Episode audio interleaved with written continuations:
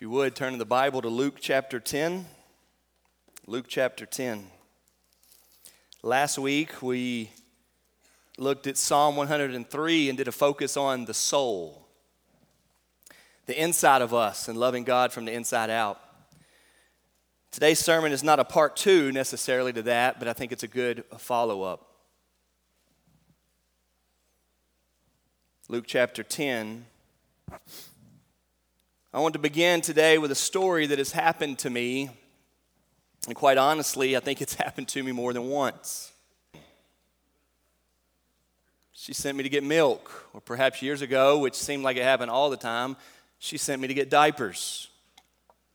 And I go willingly, gladly to the store. And I would often run to Walmart. Now that we COVID has happened, our Walmart is no longer 24 hours. So those late night runs can't happen. But I would go to Walmart, and right when you walk in, there's a fresh hot deli. And then right past that are fresh flowers. And then I get distracted by something else. And what has happened to me several times is I've made it all the way back home with a handful of groceries and did not get the very thing that she sent me to get. I come in like this, and she says, Where, Where's the milk? Or where's the bread? Or where's the eggs? And I feel, Oh my goodness, how did that happen? I must admit or confess that that's happened multiple times. And while this is laughable in regards to something like forgetting a gallon of milk or whatever household item, it is an incredible life lesson when you apply it to knowing Jesus. Jesus is truly the King of Kings and the Lord of Lords, the eternal Son of God and the Savior of the world. We may get a lot of things right in life, and we may do a lot of things well in this life. We are a gifted people with a lot of skills and blessings. But if we get all of those things and do all of those things and even do many things well, and yet we forget the one most important thing we have failed. Our passage today at the end of Luke 10 is a simple one, but it will help us understand this point. Read with me, if you will, from Luke 10, beginning in verse 38. Now, as they went on their way, Jesus entered a village and a woman named Martha welcomed him into her house. And she had a sister called Mary, who sat at the Lord's feet and listened to his teaching. But Martha was distracted with much serving. And she went up to him and said, Lord, do you not care that my sister has left me to serve alone? Tell her then to help me. But the Lord answered her, Martha, Martha. You are anxious and troubled about many things, but one thing is necessary. Mary has chosen the good portion, which will not be taken away from her. It's a simple passage, isn't it? You may be familiar with it, but Luke is the only gospel author to tell us this story. You don't find this story in Matthew, you don't find it in Mark, and you don't find it in John. Only Luke tells us this, and it's a few verses. But you and I already know a good bit about this family because of John's gospel, because of chapter 11 from John's gospel, because of the passage that Matt read just a little excerpt from earlier. Mary and Martha, the two main characters in our passage today from Luke 10, also have a brother named Lazarus, and I'm sure that you've heard of Lazarus, right? He's the one that died. And Jesus took his time, left him dead in the tomb, and then Jesus raised him from the grave. Jesus raised him from the dead and raised him out of the grave, and we get that in John chapter 11. If you read John chapter 11, which is a long chapter with many verses, you learn a lot about this family. The village mentioned in Luke 10 38 is called Bethany in John chapter 11. There are a lot of details there that we can learn that Luke doesn't tell us. From that passage, we see that all three of those siblings love Jesus. And all three of those siblings are loved by Jesus. And so when we come to the passage in Luke, we're not to be thinking, okay, Martha's an unbeliever and she's really worked up, and Mary's a believer and she's really lazy. We're not to try to come up with those categories. We are to know that Jesus knew this family, loved this family, and this is a passage that is to help us. Again, those three loved Jesus, and Jesus loved those three. We get all that from the long chapter 11 in John. But this morning, we're going to look at chapter 10 of Luke. Even though there isn't as much detail here, nonetheless, this is the Word of God, and God will use it today to strengthen your life and your faith. I have three points this morning to walk us through Luke 10 38 to 42. Number one comes straight from the passage distracted with much serving. Did you catch that? As they enter the village in verse 38, a woman named Martha welcomed him into her house. And she had a sister called Mary who sat at the Lord's feet and listened to his teaching. So the setting there is Jesus comes to town. Martha invites him into their home. Her sister's there. We don't know if she lived there with her or not, but her sister's there. There's a lot going on, and she wants to be a good host. That's good. She gets busy trying to prepare things and make her home uh, hospitable to the Lord Jesus Christ. And so while Martha is doing all the things that good hospitality requires at times, Mary is doing nothing. Jesus is there talking, and Mary is there soaking it up. An interesting setting, right?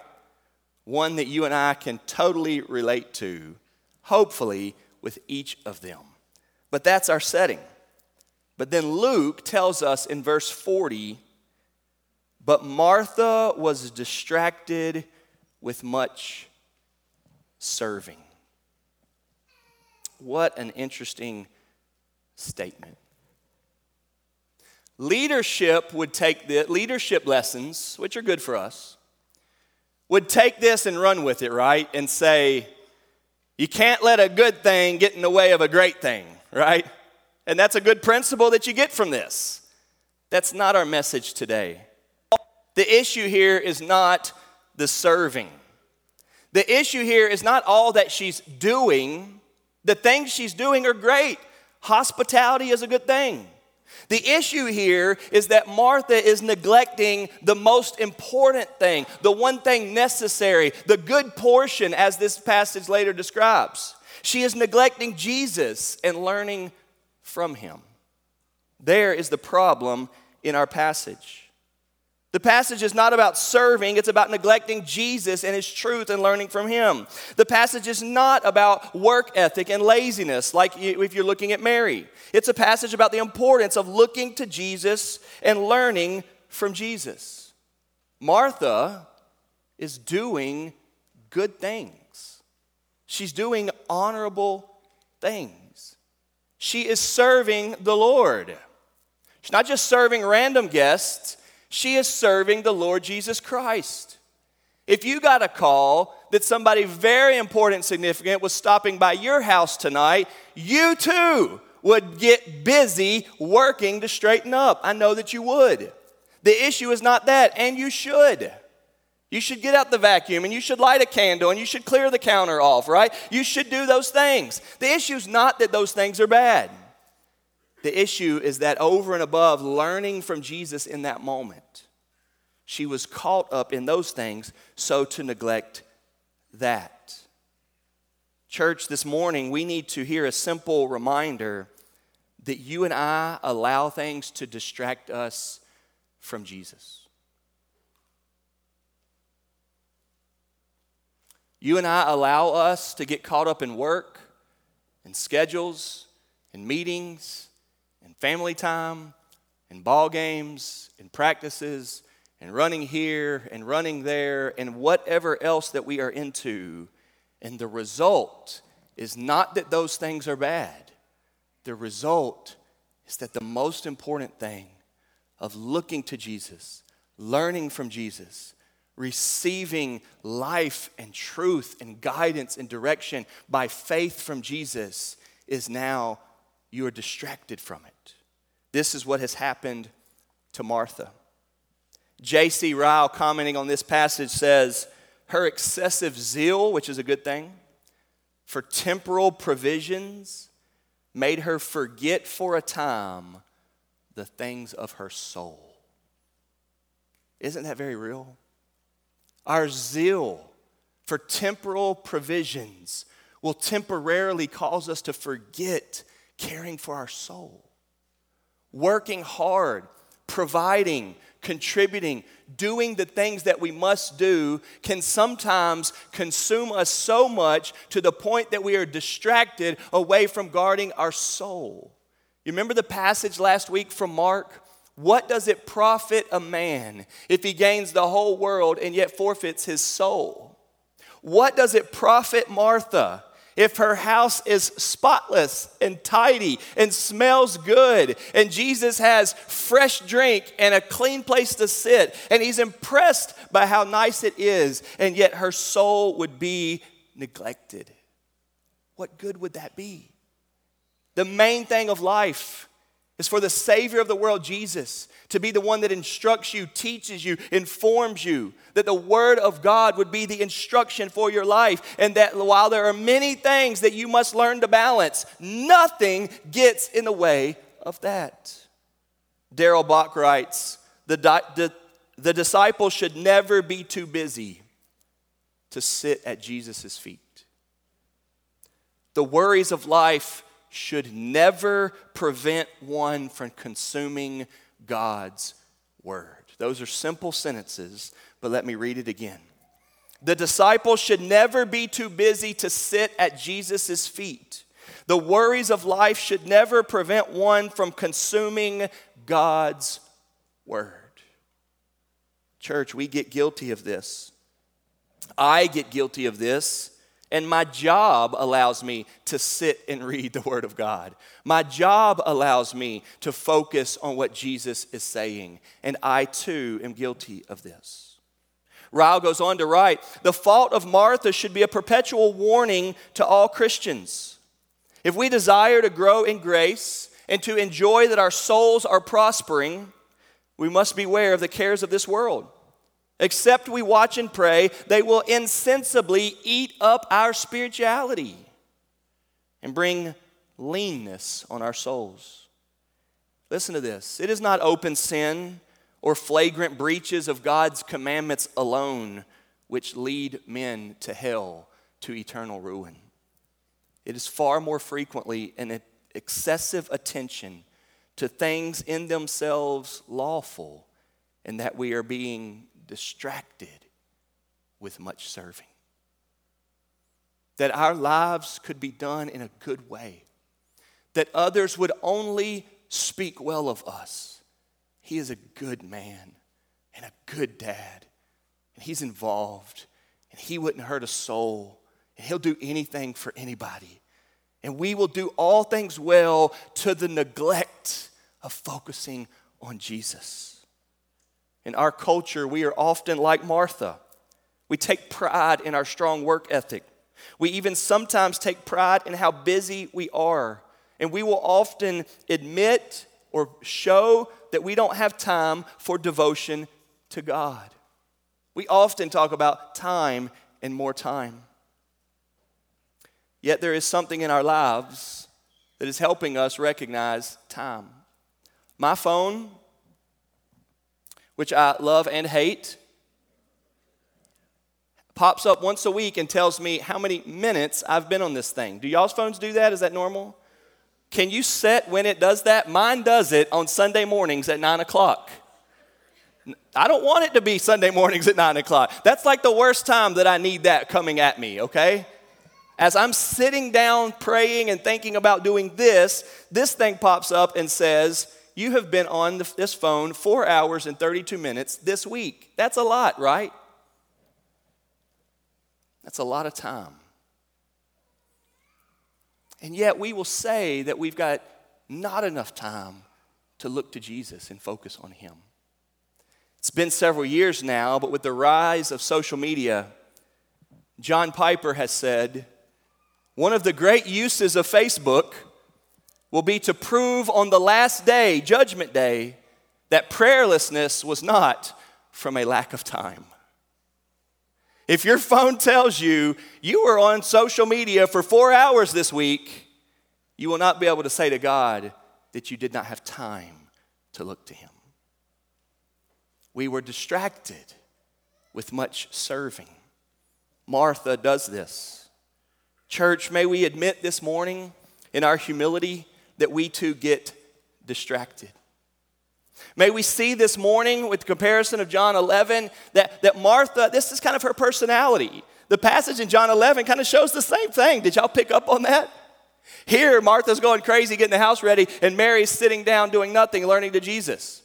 In John 11, it's Martha that runs to uh, Jesus, and it says Mary still just sitting there with her dead brother. Martha is the same way in both passages, totally different stories. There's a lot of commentaries that are writing about we should be encouraged to see how different Christians can be. Martha and Mary are very different. Church, we need to admit when we are distracted. And we need to very humbly confess I have not prioritized as I should looking to Jesus. If you weren't here last week, I want to ask you, if you would, to find time this week to use the internet, use your phone, and listen to last week's sermon, Psalm 103, and reflecting upon the soul.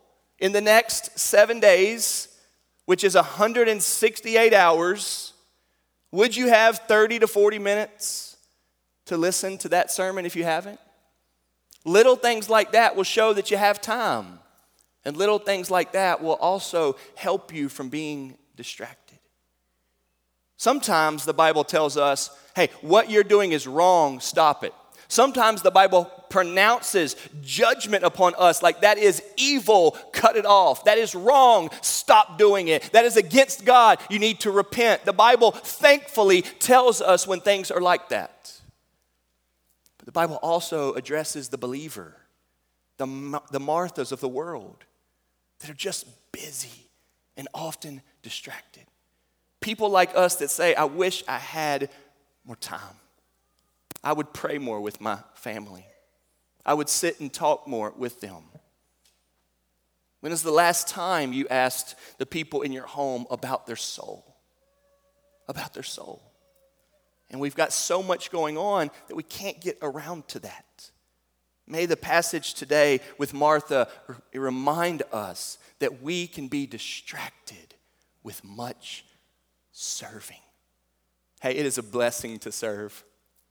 Our church serves, our church works hard. This is a hard point to make to a church like this. You guys are hardworking, we do a lot of things. Could it be that even our church body does so much that we're not focusing on Jesus the way we should? Could it be that the people around us and the needs that are met and the food that's distributed and the children that are cared for and the schools that are served are being served, and yet our souls are being neglected because we are distracted by doing so much. May it never be the case. May we not be distracted by much serving. The passage from here gets even more intense. Number one, we are distracted with much serving, but number two, we are definitely undeserving. Number two, definitely undeserving. Out of this setting, we get Martha speaking. Look at verse 40. Out of this setting, that was the first two and a half verses, we get Martha speaking. Verse 40, the second half, she went up to him. This is her initiative. She starts the conversation. He doesn't say, Hey, Martha, what are you doing in there? You gonna ever come in here and sit with us? He doesn't say anything like that. She goes up to him. This is Martha's passion and desire right now. And she says to Jesus, the Lord of Lords, who will very shortly die on the cross for Martha's sins. He will take the judgment of God and the punishment of God in her place. She goes up to him and she says, Lord, you see, she knows he's Lord. Do you not care that my sister has left me to serve alone? Tell her then to help me. This passage makes me cringe a little bit. She's saying to Jesus, her Lord, Do you not care? Tell her to do this. I'm going to tell you what to do. I don't know if we would call this prayer. She is talking to God, and we often say prayer is talking to God. I don't know if we would call this prayer because it's there, it's New Testament lived out, I don't know, but for us it seems like prayer. We have Martha telling Jesus what to do for Martha's sake. It just feels wrong reading this. She shouldn't be talking to God this way. J.C. Ryle says, in so saying, this holy woman sadly forgot what she was and to whom she was speaking. Have you ever done that before? Do you have a memory of talking to your dad in a way that you should not have talked to your dad? I remember one time my dad was in the garage fixing the mower. And I came out all kind of trying to look my best, and a friend was going to pick me up in high school, and we were going to the mall. My dad asked if I would come over there and hold something for him as he tried to work on this, and I objected. Sorry, I can't. I got on good clothes and good shoes. I, I can't get dirty. I'm about to go to the mall. He blew up on me in that moment. It was not good, not a good memory. He was mad. In hindsight, and even that day in hindsight, by the way, I did go over and do it. I did go over and help him. Or I probably would not even be here with you all today. In hindsight, I have thought often about a hardworking dad asking his not hardworking son to help for just a second and me objecting. It's kind of forgetting the order here. Things are out of perspective. Martha, in her hospitality and distracted serving, has forgotten the roles. She's forgotten who's God and who's not. She is totally, definitely undeserving to speak to God in that way. And while I can say how wrong she was, all week long, all I could think about is how often I pray like that God, please. You know, a great discussion is do you ever need to say please in your prayers? Have y'all ever thought about that? Should prayers ever accompany please? So often when I pray, I'm saying please like a hundred times. Like, God, I so much want you to do this. I don't even know if I should. But the amount of times that I'm like saying please are often showing me that I'm really just wanting this for me more than I'm wanting this for whatever God wants. My prayers can become so selfish and so self centered. My life can become so selfish and self centered. And I need to be reminded that I am definitely undeserving, like Martha is. Had Martha forgotten that she is just dust and that she had come from dust, and that coming from dust we will return to dust, the Bible teaches that.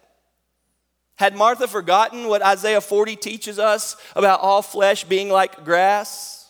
It says, All flesh is like grass, and all its beauty is like the flower of the field. The grass withers, the flower fades when the breath of the Lord blows on it. Surely the people are grass. The grass withers, the flower fades, but the word of our God will stand forever. Martha, in this moment, Martha knows that.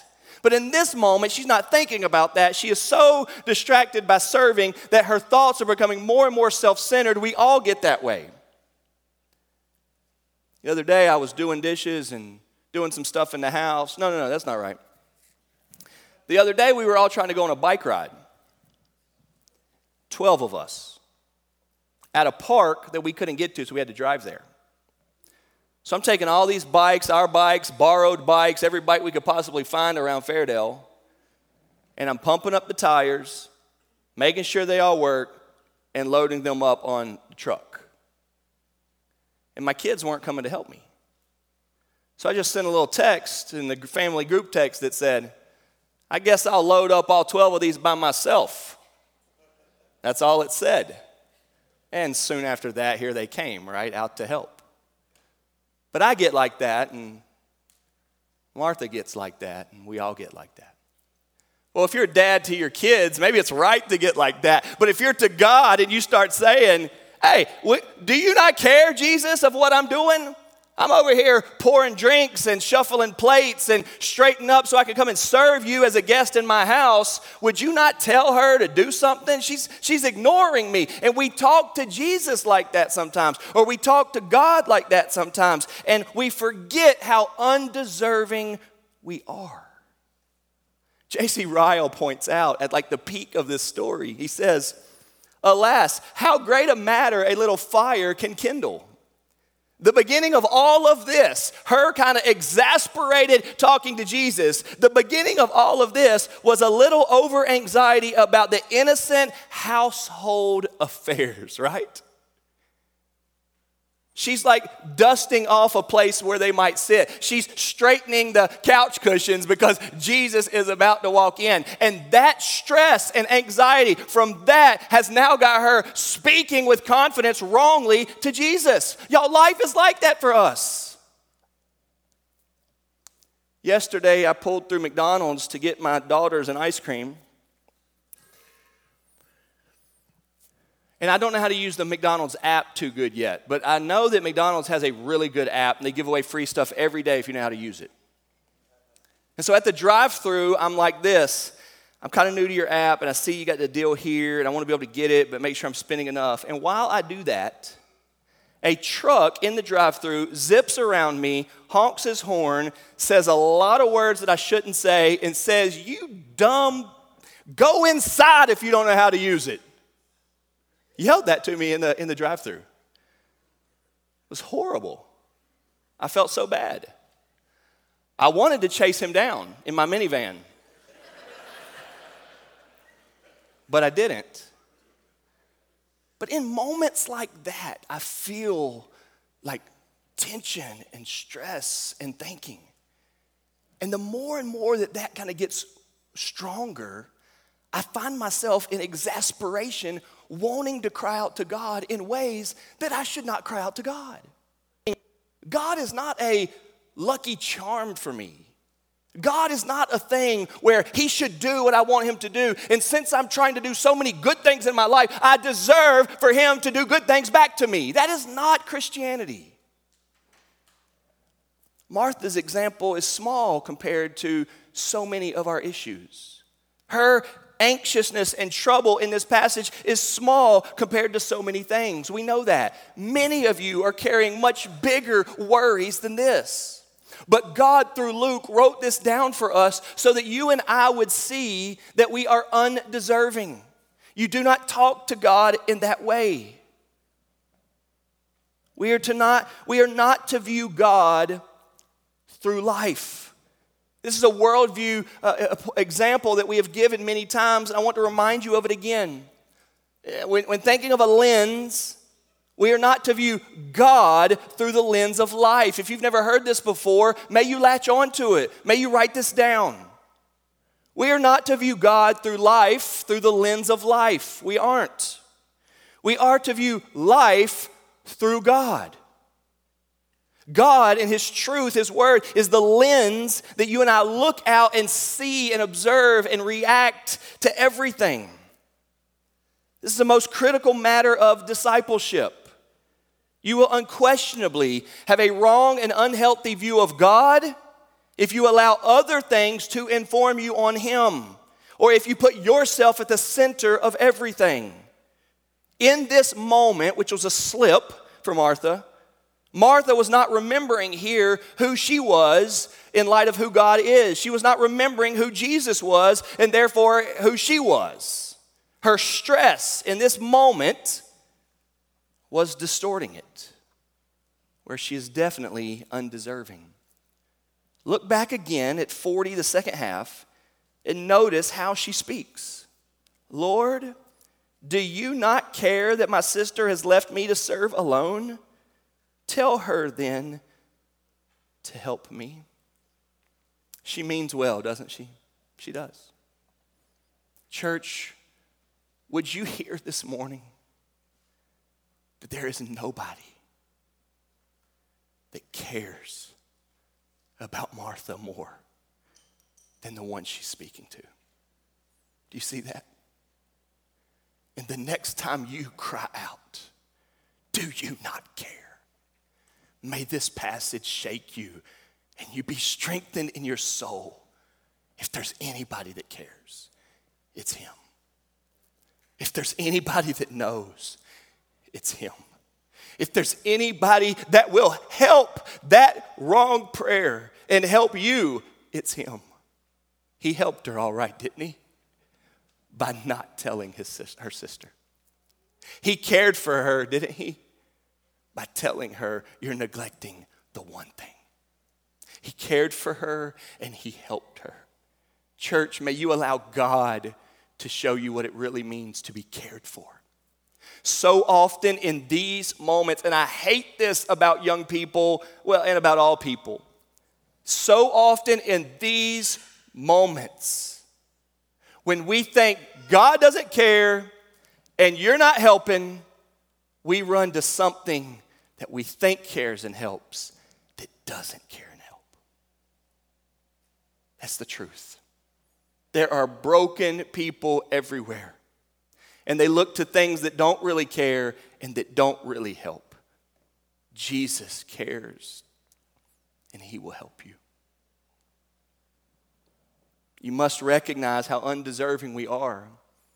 And in that position of being undeserving, see afresh, He loves us. He loves us. He is for us. He is a father. He sees, He knows. You can be distracted with much serving we need to be reminded that we are definitely undeserving. And then, lastly, in our final two verses, we need to be devoted to the good portion. The terminology here used is not ideal, but I hope to break it down. Look at verse 41. But the Lord answered her, so her crying out to him, but the Lord answered her, Martha, Martha. You know, he says it twice to, to, to create love and affection.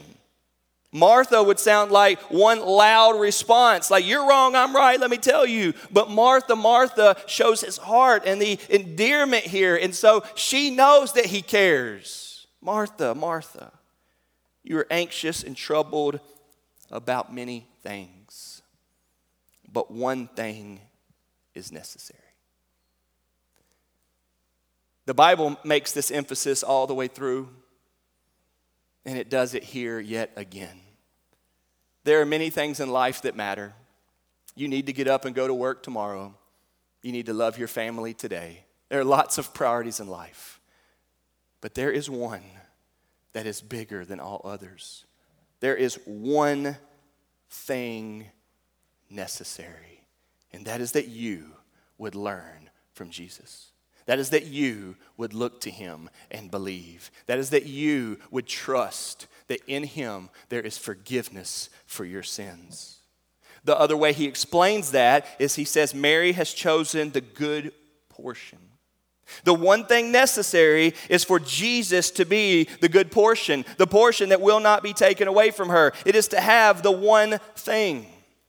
Now, when I say that there is one thing and more important than everything else, depending on where you're at in life and what your priorities are and how much you're into, you, you will push back on that. And the aging commentator said, the longer we live in the world, the more true that this will appear. Right? We heard that in war, the Bible is more important than bread, right? We hear that in prison, the Bible is ultra important to some people. The closer we are to death or the end of our lives, the more true that these words of Jesus will appear. Of course, they're true no matter what, but the more you feel that. There are people here today in the room that are hearing Jesus say, one thing is important, and people will leave here today going, it's not that important to me. So, the longer we live and the further we get and the closer to the end of our lives we are, the more this rings out. And the, the aging commentator says it. He says, The nearer we come to the grave, the more thoroughly we shall assent to this truth. On your last day, if you are mindful in that moment, you will feel deeply one thing is more important than everything else. It won't be your stuff, it won't be your golf score, It won't be whether the bikes are pumped up or not. It will be Jesus, the only one who died for you, the only one who reigns forever. Ryle says the many things which men and women are continually struggling for are not really necessary. Ouch. The many things that you and I continually struggle for aren't necessary. The grace of God, which brings salvation, is the one thing needful. I remember years ago when Mr. Bob Samuels died. Many of you all remember him. He was a fantastic man. He was a rich blessing to our church and to my life. He died on Christmas Day, actually. And he was awake and alert and coherent, you know, uh, for a while on, on his bed in his home. And you know, basketball season starts in November. Mr. Bob loved Kentucky basketball. His wife, Miss Ramey, did too, and she died uh, after him a few years. They watched every game. They didn't answer the phone if it rang during the game. They loved Kentucky basketball, like many of you all.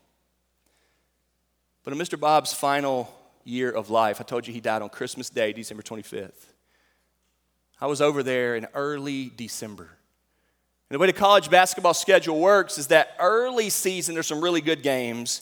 And then middle, there's a bunch of not very good games. And then it picks up towards the end. So the beginning of college basketball, there's some really, really good games, okay? Like in a few months, North Carolina plays Kentucky. That's going to be a good one. I was over at Mr. Bob's house in early December. And every time I would go over there with them, we would talk about that first. It's normal. That's what we would do with anybody. But he was so close to passing away, just a few weeks, that in that moment, it just came over me don't bring it up. He didn't watch it, he doesn't care anymore. Y'all, that shook me because I care so much about that. He was days away from seeing Jesus face to face. He didn't watch and he didn't care. And it would have been odd in that moment to bring it up. There is one thing necessary. There is a good portion in this life and it is Jesus Christ as your Lord and Savior. Commentator says, time with Jesus is more important than preparing an elaborate meal for him, like Martha was trying to do. The point is, Jesus is more important than what you do for Jesus. Jesus and knowing Him and being close to Him and learning from Him is more important than all the things that you think you do because of Him. We must have the good portion. Notice this. In this passage that's all about Martha, who's the great example? Mary. Mary's the point here. And did you notice she hasn't said a word. Is that a sermon in and of itself? Martha's doing all this stuff and she's got a whole list of to dos that she's got to get done today, and she's doing it all for God. Everything Martha's doing for God, she says a lot. She's got passion. There's spunk in her. She's going to tell you what she feels. She needs help. She's crying out to God. I mean, Martha's doing a lot. Martha's saying a lot, all in the name of Jesus. She's not right. In this passage, Mary hasn't said a word. And she is the prime example from Jesus himself of having the good portion. Remember, this is not about work ethic and it's not about laziness. Don't let your mind go there. This is about you prioritizing Jesus. One commentator says, Our Lord, we must remember, does not mean to say that Martha's occupation was wrong, but that for this time, Mary's occupation was better than Martha's. It's not that one's lazy and one works hard. It's not that one serves and one doesn't serve. It's that one understands, I've got to be learning from Jesus. And in that moment, the other didn't. They neglected it. Just like the opening illustration of this message, where I've been sent to the store to get one thing, and I've returned home with many things except the one thing. I am reminded of that happening in my life or your lives or our lives on a much bigger level, a more serious level. I went to visit some years ago here in Fairdale another person with fading health. And when I got there to their home, as they held tightly to a rosary, they asked me, Pastor, to which saint is it that I pray for my health? Her husband was a deacon. They had been in church for as long as you and I could remember. They had a lot of things right. They had a lot of religion, and they did not have the good portion. They did not understand that Jesus is what you need, all you need. He died for you. You can cry to Him, pray to Him, turn to Him, and He will save your soul. He is the good portion. Church, may we not be distracted with much serving. May we be reminded that we are totally undeserving. And may we be devoted to the good portion. It is better to be a listening disciple of Jesus than to be an immaculate host like Martha. Let's pray. Father in heaven, we thank you for this little passage and the reminder to our soul to focus on you. God, we confess that we are often distracted. We confess our undeserving and unworthiness here. And Father, we ask today that your Holy Spirit would re empower and unite and, and, and focus us on faith in Christ as our Savior. That we would say, hey, we don't have everything right, but we have Christ. Oh, Father, we pray that you would work that in us. God, help us to not get upset today about much serving. Dear God, help us not get upset today about work ethic. Instead, may we be empowered to say our work ethic comes from us sitting at the feet of Jesus. It is because of our faith in Christ and because of our Lord and Savior and because of the worth and the glory of God that we want to serve. And so we regularly and consistently look to you. God, make us people strengthened by the truth. Make us believers and followers of Jesus, those that treasure the good portion, those that understand that one thing is necessary. Thank you for our time this morning. In Jesus' name we pray. Amen.